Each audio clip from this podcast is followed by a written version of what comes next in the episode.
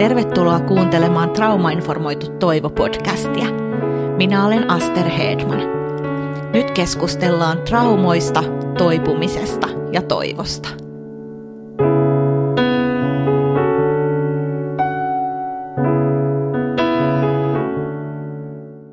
Tervetuloa kuuntelemaan Traumainformoitu Toivo podcastia.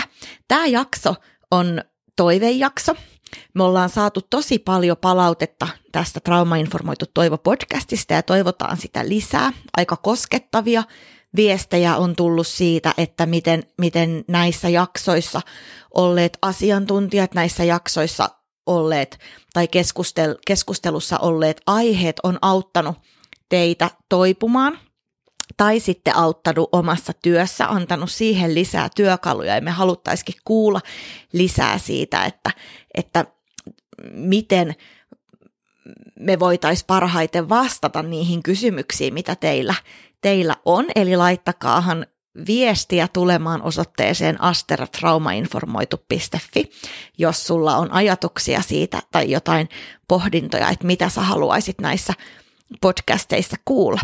Mutta yksi viesti, minkä mä sain, niin oli sellainen, mulle, multa kysyttiin tai annettiin toive, että voisiko tällaiseen saada vastausta, että mikä merkitys traumainformoidulla orientaatiolla on mielenterveystyön asiakkaalle ja miten traumainformoitu työote voi tukea asiakkaan resilienssiä. Ja jos puhutaan resilienssistä ja resilienssin tukemisesta, niin silloinhan tietenkin katseet kääntyy Soili Poijulaan, joka on kirjoittanut resilienssistä – suomenkielisiä teoksia. Soili on psykologi, psykoterapeutti ja kouluttaja psykoterapeutti. Ja hän on tehnyt monella tavalla arvokasta työtä Suomessa sen eteen, että traumatietoisuus on lisääntynyt ja traumaosaaminen on lisääntynyt. Ja onkin iso ilo saada vieraaksi tähän podcastiin Soili Poijula.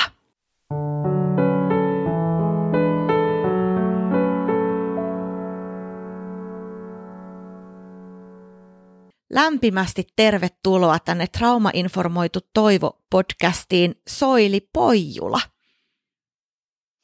Kiitos ja kiitos kutsusta tulla tähän mukaan. Joo, oli iso ilo saada sut vieraaksi. Sä oot kirjoittanut Soili paljon traumoista ja, ja muusta. Kerrotko vielä itse lyhyesti, kuka sä olet ja mi- mitä kaikkea sä oletkaan ehtinyt tehdä? No tietysti kun olen psykologi, joka on aloittanut työnsä 80-luvulla, niin ei ehkä ihan lyhyesti voi kertoa no kaikkea, ei, mitä on ei. tehty, mutta, mutta tuota, mä nyt olen aika lailla kriisi- ja traumatyön uran uurtaja ollut Suomessa, eli perustanut aikanaan traumaterapiakeskuksen ja työskennellyt katastrofeista yksittäisten ihmisten traumoihin psykoterapeuttina ja tehnyt tutkimusta aihepiiristä ja kirjoittanut ja julkaissut ja koul- valtakunnallisesti kouluttanut ja myöskin konferensseissa tietysti maailmalla käynyt oppimassa ja pitämässä esityksiä, että silleen hyvin, hyvin monenlaista tällä traumasaralla. Ja myöskin sitten tietenkin se toinen puoli on aina resilienssi, että pelkästään niin kuin traumoista ei, ei voi puhua, vaan pitää aina liittää siihen tämä, tämä tuota, toipumisen, parantumisen ja resilienssin osa. Kyllä, ja on tosi ihana asia, että sä tulit tänne traumainformoituun toivoon toivoa meille. Mä luulen, että tämä on sellainen, niin kuin, sulla on, on erittäin paljon näistä, näistä asioista asiantuntemusta ja mä kysyn kaikilta tämän kauden vierailta tällaisen saman yhden kysymyksen ja mä kysyn sen nyt myös sulta, että mitä tämä trauma-informoitu orientaatio sun mielestä on? Ähm, no vastakohtana sille, että jo, jotkut organisaatiot voi olla traumatisoivia organisaatioita. Sitten on organisaatioita ja yhteisöjä, jotka voi olla traumatietoisia. Ja, ja sitten voi olla vielä organisaatioita ja yhteisöjä, jotka on tämmöisiä niin kuin toipumis- ja parantumis no, niin keskeisiä. Ja traumatietoisuus on no vähintäänkin sitä, että on lukenut ja saanut koulutusta, että ymmärtää, tunnistaa trauman, trauman vaikutukset ja osaa huomioida sitä niin kuin omassa toiminnassa. Puhutaanpa me yhteisöstä, organisaatiosta, perheestä, yksilöstä. Joo. Mitä sä ajattelet, että mitä merkitystä traumainformoidulla orientaatiolla voi olla mielenterveystyön asiakkaalle? No siis, ähm, tä, tässä on tietysti semmoinen, että täytyy vähän, vähän niin kuin erotella sitä, että, että minkä asteisesta mielenterveysongelmasta tai häiriöstä on kysymys, koska sitten esimerkiksi psykiatrisessa hoidossa olevista suurella osalla on trauma kokemuksia elämähistoriassa, että se tiedetään. Ja silloinhan niin kuin on välttämätöntä, että psykiatrisessa hoidossa sekä sairaala- että avohoidossa henkilöstö ei olisi vain trauma-informoitua, vaan sillä olisi ihan niin kuin traumapätevää henkilöstöä, että osattaisiin myöskin niin kuin tätä trauma, traumapsykoterapeuttista hoitoa, arviointia ja hoitoa, mutta että sitten jos me ajatellaan ennaltaehkäisevää työtä, siellä tarvitaan niin kuin traumaymmärrystä ja siihen liittyy se, että resilienssiä vahvistamalla ja, ja suojaavia tekijöitä vahvistamalla voidaan suojata traumatisoitumiselta. Ja sitten kriisitilanteissa Minusta traumatietoisuus minulle on myöskin sitä, että kriisitilanteissa autetaan pätevästi ihmisiä, varsinkin traumaattisissa kriisissä ja menetyksissä, jolloin niin kuin sitten niin suuri osa ei, ei sairastu. Ja, ja sitten on tämä varsinainen hoitovaihe, jossa on sitten mielenterveyshäiriö. Ja, ja sielläkin mä ajattelin, että lasten ja nuorten, nuorten tuota, kohdalla erityisesti tämä traumatietoisuus olisi tärkeää, koska lapset ja nuoret kokee ikäryhmistä eniten traumoja ja myöskin heillä on suurin riski traumaperäisten stressihäiriöiden kehittymiseen. No, miten traumainformoitu työote tukee asiakkaan resilienssiä? No tietysti se, että hoidetaan oikeita asioita, koska traumatisoituneiden kohdalla ongelma on ollut se, että kun ei ole tunnistettu, että kysymys on traumasta, niin sitten on ikään kuin hoidettu vääriä asioita, mikä ei ole johtanut parantumiseen eikä toipumiseen. Että, että ihan niin kuin ajattelisin, että tämä traumatietoisuus niin kuin parantaa mahdollisuuksia tunnistaa se, sitä, että mistä on kysymys ja, ja tuota, tarjota siihen sitten asianmukaista hoitoa, koska trauman hoitoa on, on niin pitkään kehitetty, että on, on jo niin kuin vaikuttavia hoitoja olemassa. Kyllä, kyllä. Uh, millaisia haasteita tai haavoittuvuuksia sä Soili näette traumatietoisessa ajattelussa tai traumatietoisessa liikkeessä voi olla? No nythän on siis eri asia, että on tämmöinen kansanliike trauma, traumatietoisuuden lisäämiseen, niin kuin Suomessakin on.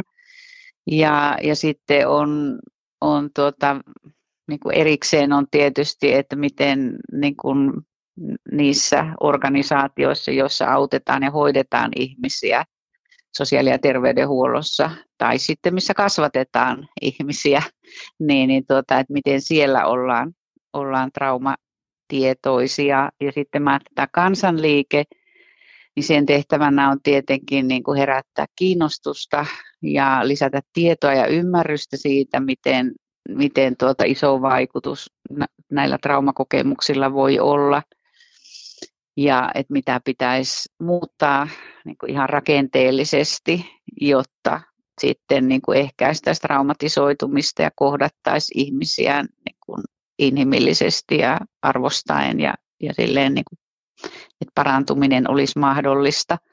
Mutta että sitten, sitten tuota, myöskin, niin kuin mä ajattelin, että sen niin kuin, ikään kuin kielteinen puoli voi olla se, että jotenkin niin kuin yliinnostutaan, että nähdään, trau, että kaikki on traumaa, mm. että ikään kuin traumalinssien läpi sitten kuitenkin pitäisi ää, niin kuin se kokonaiskuva säilyttää sillä tavalla, että, että vaikka aika monet kokevat traumoja, niin heistä vain pienelle osalle kehittyy häiriöitä, eli että suuri osa toipuu ja, ja parantuu ja selviytyy.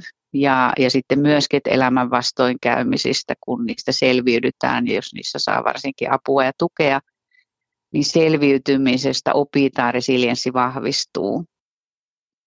Mitä resilienssi on? Ää, resilienssi on oikeastaan prosessi. Et siinä on, on tuota yksilön ominaisuuksia, hyvin paljon taitoja, eli opittua. Sitten aina on myöskin tämä ympäristö, eli kukaan ei yksin voi olla resilientti, vaan tarvitaan sekä niin yksilöön liittyviä tekijöitä että sitten y- tietynlaisia tekijöitä ympäristössä. Ja siellä tietysti se, että jokaisella pitäisi olla vähintäänkin yksi luotettava ihminen, jo, jo, jolle voi puhua ongelmistaan, joka auttaa.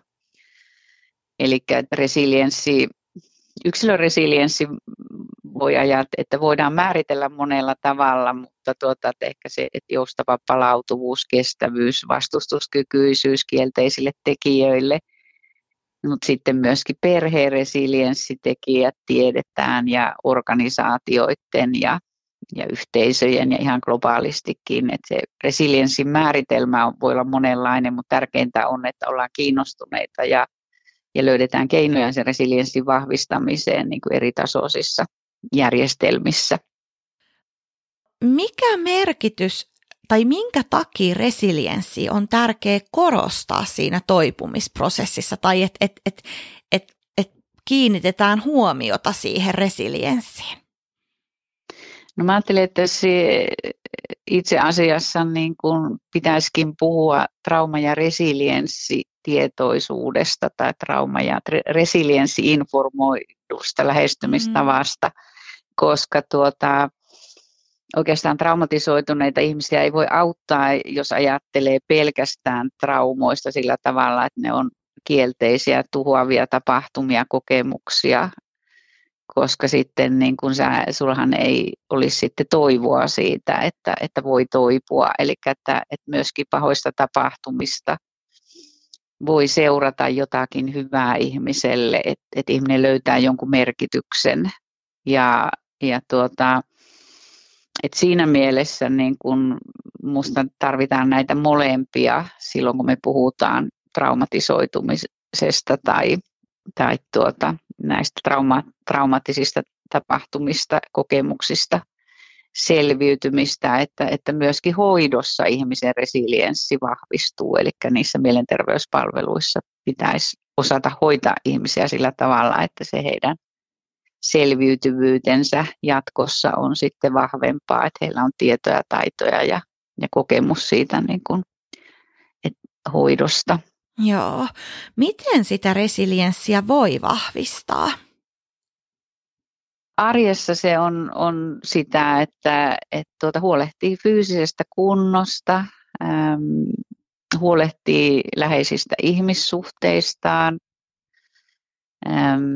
ja, ja tuota, eli että hyvin tämmöisillä niin käytännöllisillä asioilla, että et sekä niin kuin oma, omasta hyvinvoinnista huolehtimiseen että liittyvistä, mutta se sitten positiivisen psykologian piirissä on, on kehitetty resilienssitutkimuksen pohjalta myöskin tämmöisiä, tämmöisiä tuota, ohjelmia tai valmennuksia, joita varsinkin niin kuin, että tutkittu potilasryhmillä ja hyvin niin kuin voimakkaalle stressille altistuneet, työ, niissä työ, työtehtävissä poliisit, palomiehet, lääkärit, opettajat, että jotka altistuu voimakkaalle stressille toistuvasti, niin, niin, niin tuota, ikään kuin työuran kestoisesti e, niin kuin vähän eri tavalla eri työuran vaiheissa voi olla resilienssivalmennusta – ja se on hyvin paljon tämmöisiä niin kuin arvot, taidot, että et sekä niin kuin tämmöiset niin kuin psykologiset selviytymiskeinot, joita on hyvinkin monenlaisia, kun, ja sitten, sitten sosiaaliset taidot. Eli että, että tätä resilienssin vahvistamista voi tehdä arjessa monilla pienillä asioilla ja, ja sitten myöskin ihan tavoitteellisesti sitä voidaan vahvistaa. Uh, mikä merkitys sillä resilienssillä on, sit jos ajatellaan vaikka nyt yksilöä ja perhettä, niin, tai yksilöä ja yhteisöä jompaa kumpaa, niin, tai sitten molempia, niin mikä merkitys sillä resilienssillä on toipumisella, toipumiselle? Mä ajattelen, että, että kun resilienssihän löydettiin nimenomaan tutkimalla äärimmäisen huonoissa perheolosuhteissa kasvaneita lapsia, ikään kuin siitä näkökulmasta, että mikä ennustaa psykiatrisia sairauksia. Ja sitten vähän niin kuin vahingossa huomattiin, että kolmas osa näistä riskilapsista selviytyikin hyvin elämässään. Ja, ja sitten kiinnostuttiin, että, että ikään kuin että no se nyt ei olekaan niin kiinnostavaa, että miksi ihmiset sairastuu, että kiinnostavampaa voisi olla tietää, että miksi jotkut vaan selviytyy. Ja, ja tämä samahan on salutogeenisessa Antonovskin tutkimuksissa, kun hän tutki esimerkiksi keskitysleireiltä pelastuneita naisia silloin, sitten kun he olivat keski-ikäisiä ja hän, hän oivalsi sen, että sehän onkin kiinnostavaa, että miten nämä, nämä tuota, keskitysleiriltä pelastuneet olivat niin selviytyviä siinä elämässään. Ja, ja tuota, eli että aina, aina on ihmisiä, jotka selviytyy ja sitten, sitten resilienssitutkimuksella on sitten pyritty selvittämään, että mitkä yksilön ja ympäristön tekijät, mikä kaikki on semmoista, mitä me tarvitaan siihen, että, pysytään terveinä, selviydytään. Miten sitten, jos mietitään, mietitään sitä, että, että, että auttamis- ja ihmistyössä olevat ammattilaiset usein kokee myös sijaistraumatisoitumista, niin miten voi auttajan resilienssiä vahvistaa, että auttajalla säilyisi toimitu, toimintakyky ja ei tulisi sitä sijaistraumatisoitumista, niin miten sitä resilienssiä voidaan vahvistaa? No siis ka- kaikki auttajat, jotka traumatisoituneiden kanssa enemmän työskentelee, niin sekundaarisesti traumatisoituu. Ja, ja tuota, pitkäkestoisissa auttamis- ja hoitamissuhteissa voi sijaistraumatisoitua, mutta tuota, sitten se, että äm, pitäisi jo ammattiopiskeluvaiheessa traumatietoisuutta ja resilienssin vahvistamistyöskentelyä olla, jotta ikään kuin sä että aina se, että jos on varautunut johonkin, tietää, että mitä, mitä voi tapahtua, niin se on ikään kuin jo resilienttiyttä. Ja, ja sitten on tietysti se, että sitten kun sitä työtä tehdään, niin silloin pitäisi olla niin kuin mahdollisuutta reflektoida ja vertaistukea työtovereilta, hyvää johtajuutta, lähiesimiestyötä tai esihenkilötyötä työnohjausta, eli että, että paljon semmoista, mikä auttaa niin kuin sit siinä stressin hallinnassa ja, ja traumatisoitumisen purkamisessa. Ja, ja tuota sitten, että et on semmoista, mitä työntekijä, että missä niin kuin organisaatiolla on vastuu ja velvollisuus niin kuin auttaa työntekijöitä, pitää huolta voimakkaalle stressille altistumisesta, mutta sitten aina on tämä ihmisen vastuu itsestään, eli, mutta sitten jos on ikään kuin suojaavia tekijöitä, että ollaan tietoisia ja, ja huolehditaan siitä stressin vaikutuksesta, sen purkamisesta, niin, niin sitten on, on myöskin sijaisresilienssi, eli kidutettujen kidutettuja hoitavia ihmisiä tutki, tutkimalla huomattiin, että ihmiset niin kuin kummallisesti vaan kesti siinä työssä ja myöskin samalla tavalla kuin voi, voi sijaistraumatisoitua, niin voi toisen selviytymiskokemuksesta vahvistua se oma selviytyvyys. Onpa ihana. Mä itse asiassa meinasinkin kysyä sulta tuosta sijaisresilienssistä. Um, kun se sijaisresilienssi tulee, sä mainitsit esimerkkinä, että se voi tulla sieltä asiakkaalta työntekijälle, niin miten sitten voiko työntekijä jakaa sijaisresilienssin kautta resilienssiä asiakkaalle? No mä ajattelen, että, että työntekijän niin kun velvollisuushan on pitää itsestä huolta autettavaa varten silloin, kun ollaan töissä ja tekemään, että, työ, että se on työtä. Mm. Niin se, että mitä, mitä tuota paremmin selviytyvän se auttaja on, niin tottahan se siinä vuorovaikutuksessa välittyy. Et siinä mielessä siitä auttajan resilienttiydestä hyötyy hoidettava ja autettava, koska sitten mm, se, että, että auttaja on, on jaksava ja empaattinen, on sillä tavalla ja oivaltava, niin, niin, niin sehän edistää sitä, sitä autettavan niin kuin, omaa prosessia, tutustua itseensä ja, ja löytää niin kuin, uudenlaisia tapoja suhtautua ja selviytyä. Soili, sä puhuit tuossa aikaisemmin siitä, että yhteisöillä voi olla resilienssiä, ja sitten sä mainitsit lapset ja nuoret, ja, ja mainitsit siitä, että he on semmoinen äh, ihmisryhmä, niin kuin ikäryhmä, joka kohtaa hyvin paljonkin traumakokemuksia. Ja tota, sitten mä ajattelin, että mä kysyn sulta sellaisen kysymyksen vielä, että miten voitaisiin tällaisen yhteisön resilienssiä vahvistaa, kun esimerkiksi lastensuojelulaitos, jossa asuu ihan joka päivä kovastikin kärsineitä lapsia ja nuoria, niin miten heidän resilienssiänsä voitaisiin vahvistaa? Tai tämän koko yhteisön? No siis kouluillehan on kehitetty resilienssin vahvistamismalleja, jossa lähdetään siitä, että en, ensin henkilöstön tunneälykkyys ja sosiaaliset taidot on, on tuota vahvistamisen kohteena ja se, sen jälkeen sitten, sitten lasten ja nuorten. Ja, ja tuota, jos me puhutaan lastensuojelulaitoksista, niin jonne tulee sitten, että se ehkä on se vi, viimeisin sijo, sijoituspaikka mm-hmm. niin kuin monen muun paikan jälkeen, niin kyllähän siellä, siellä on erityisen tärkeää se, että, että henkilöstöstä pidetään huolta. Et tietenkin se, että valitaan ihmisiä, jotka on soveltuvia ja päteviä siihen työhön, ja, ja sitten, sitten tuota, että siellä toimii tämä, tämä niin kuin henkilöstöstä huolehtiminen ja johtaminen ja lähiesihenkilötyö ja työsuojelu, kaikki, kaikki nämä asiat.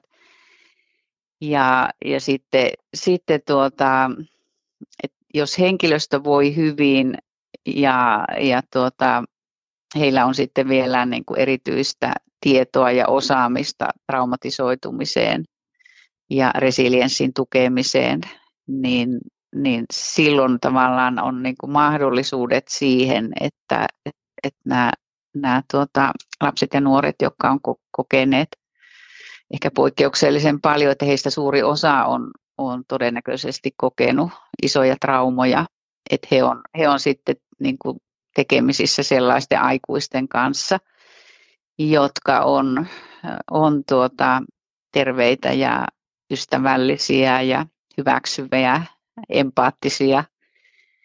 Ja, ja tuota, siinä vuorovaikutuksessa sitten niin kuin voi tapahtua sitä parantumista – ja sitten on, on kehitetty myöskin tämmöisiä malleja, joissa ajatellaan, että ne, jotka tekevät sitä kasvatustyötä, niin heillä on oma tehtävänsä traumatisoituneiden lasten ja nuorten niin kuin parantumisessa ja sitten psykoterapiatyötä.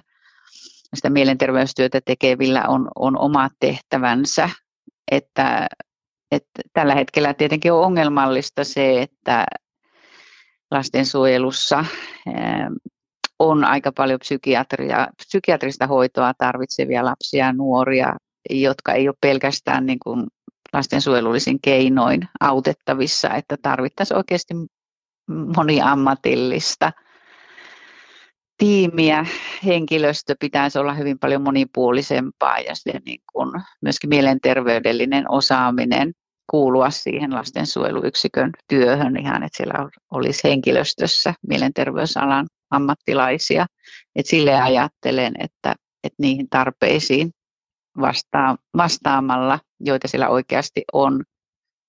Ja, ja sitten jos ajatellaan, että sitten tämä niin kun rajat ja valta ja väkivalta on ehkä, ehkä sitten niin kuin aika iso ongelma, niin siihen nimenomaan tarvittaisiin sitten tämmöistä, ei vain traumatietosta, vaan ehkä traumapätevääkin organisaatiota, että pystyttäisiin sitten, sitten toimimaan sillä tavalla hyvin. Kiitos.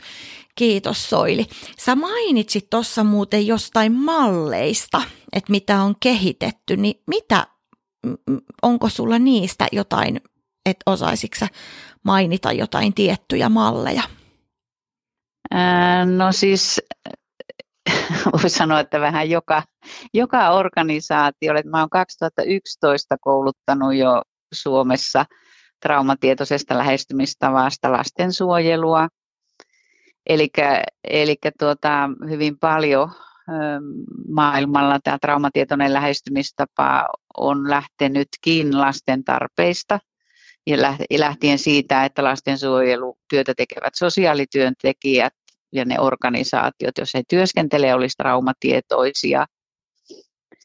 Ja, ja sitten kouluihin traumatietoisuus. National Psychiatric Stress Network esimerkiksi on tätä traumatietoisuuslähestymistapaa hyvin että sekä vanhemmille että kouluille että lastensuojeluun että mielenterveystyöhön ammattihenkilöille kehittänyt. Eli että näistä malleista ei, ei ole pulaa, mutta tuota, enemmänkin on, on pula siitä, että miten niitä systemaattisesti saataisiin käyttöön. Joo, joo. Um, haluaisitko Soili sanoa tähän loppuun vielä jotakin rohkaisevaa niille kuulijoille, jotka ehkä tällä hetkellä kamppailee sen ajatuksen kanssa, että onko heillä tarpeeksi resilienssiä ja miten sitä resilienssiä voisi sitten vielä jakaa asiakkaille? No mä luulen, että se asiat on aika hyvin, jos miettii, että onko minulla riittävästi resilienssiä, että, että enemmänkin ne ihmiset, joilla on suuria ongelmia ja, ja vaikeuksia, niin niihin sen kanssa, että voiko ylipäätänsä selviytyä, mistä sitä toivoa löytäisi. Mutta että sitten, jos ikään kuin on jo niin hyvä tilanne, että haluaisi vahvistaa omaa resilienttiyttä tai on kiinnostunut siitä, että kuinka vahva se on, niin, niin silloin tietysti on, suomen kielellä meillä aika vähän vielä, että on, on vain kolme kirjaa resilienssistä, mutta tuota, englannin kielellä voi sanoa, että on pilvin pimein. Netistä löytyy plus kirjallisuutta, mm, ihan tämmöisiä niin kuin resilienssi itsevahvistamisoppaita, englanninkielisiä nettikursseja ja Suomessakin enenevissä määrin on, on tätä resilienssin vahvistamiseen niin kuin pane, paneutumista ja, ja tarjontaa, että, että sillä tavalla niin kuin, että jos on ikään kuin tietoa, niin nyt on, on myöskin keinoja, miten alkaa vahvistaa sitä omaa resilienttiyttä. Hyvä. Iso kiitos sulle Soili Poijula, kun olit mukana Trauma-informoitu Toivo-podcastissa. Kiitos sinulle.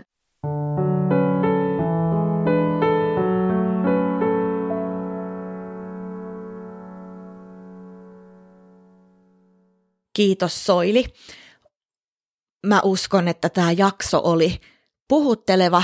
Resilienssi on sellainen, mitä me kaikki tarvitaan. Ja taas kerran tässäkin jaksossa me tultiin sen äärelle, miten yksinkertaisista asioista puhutaan silloin, kun puhutaan vaikkapa resilienssin vahvistamisesta. Eli ne käytännön asiat, mitä Soili neuvoi resilienssin vahvistamiseksi – mit, mitä voidaan tehdä, oli loppujen lopuksi, ne on tietenkin ne on kovaa tieteellisen, ko, niin kuin kovan tieteellisen tutkimuksen tulosta, mutta loppujen lopuksi taas aika sellaisia yksinkertaisia ja äärettömän tärkeitä ja liian usein unohtuneita tai unohdettuja asioita. Pyritään siihen, että vahvistetaan meidän resili- resilienssiä, meidän omaa, meidän perheen, meidän työyhteisön, meidän asiakkaiden resilienssiä. Ja sehän lähtee kaikki siitä, että me pidetään itsestämme huolta. Kiitos kun olit mukana ja laittele viestiä meille osoitteeseen aster.traumainformoitu.fi, niin sitten katsotaan, että millaista jaksoa just sun toiveiden osalta saadaan ulos. Voimia sulle päivään. Heippa!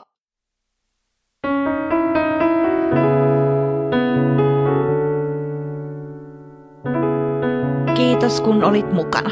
Tsekkaa myös www.traumainformoitu.fi sekä Traumainformoidun toivon Facebook, Instagram ja muut sometilit.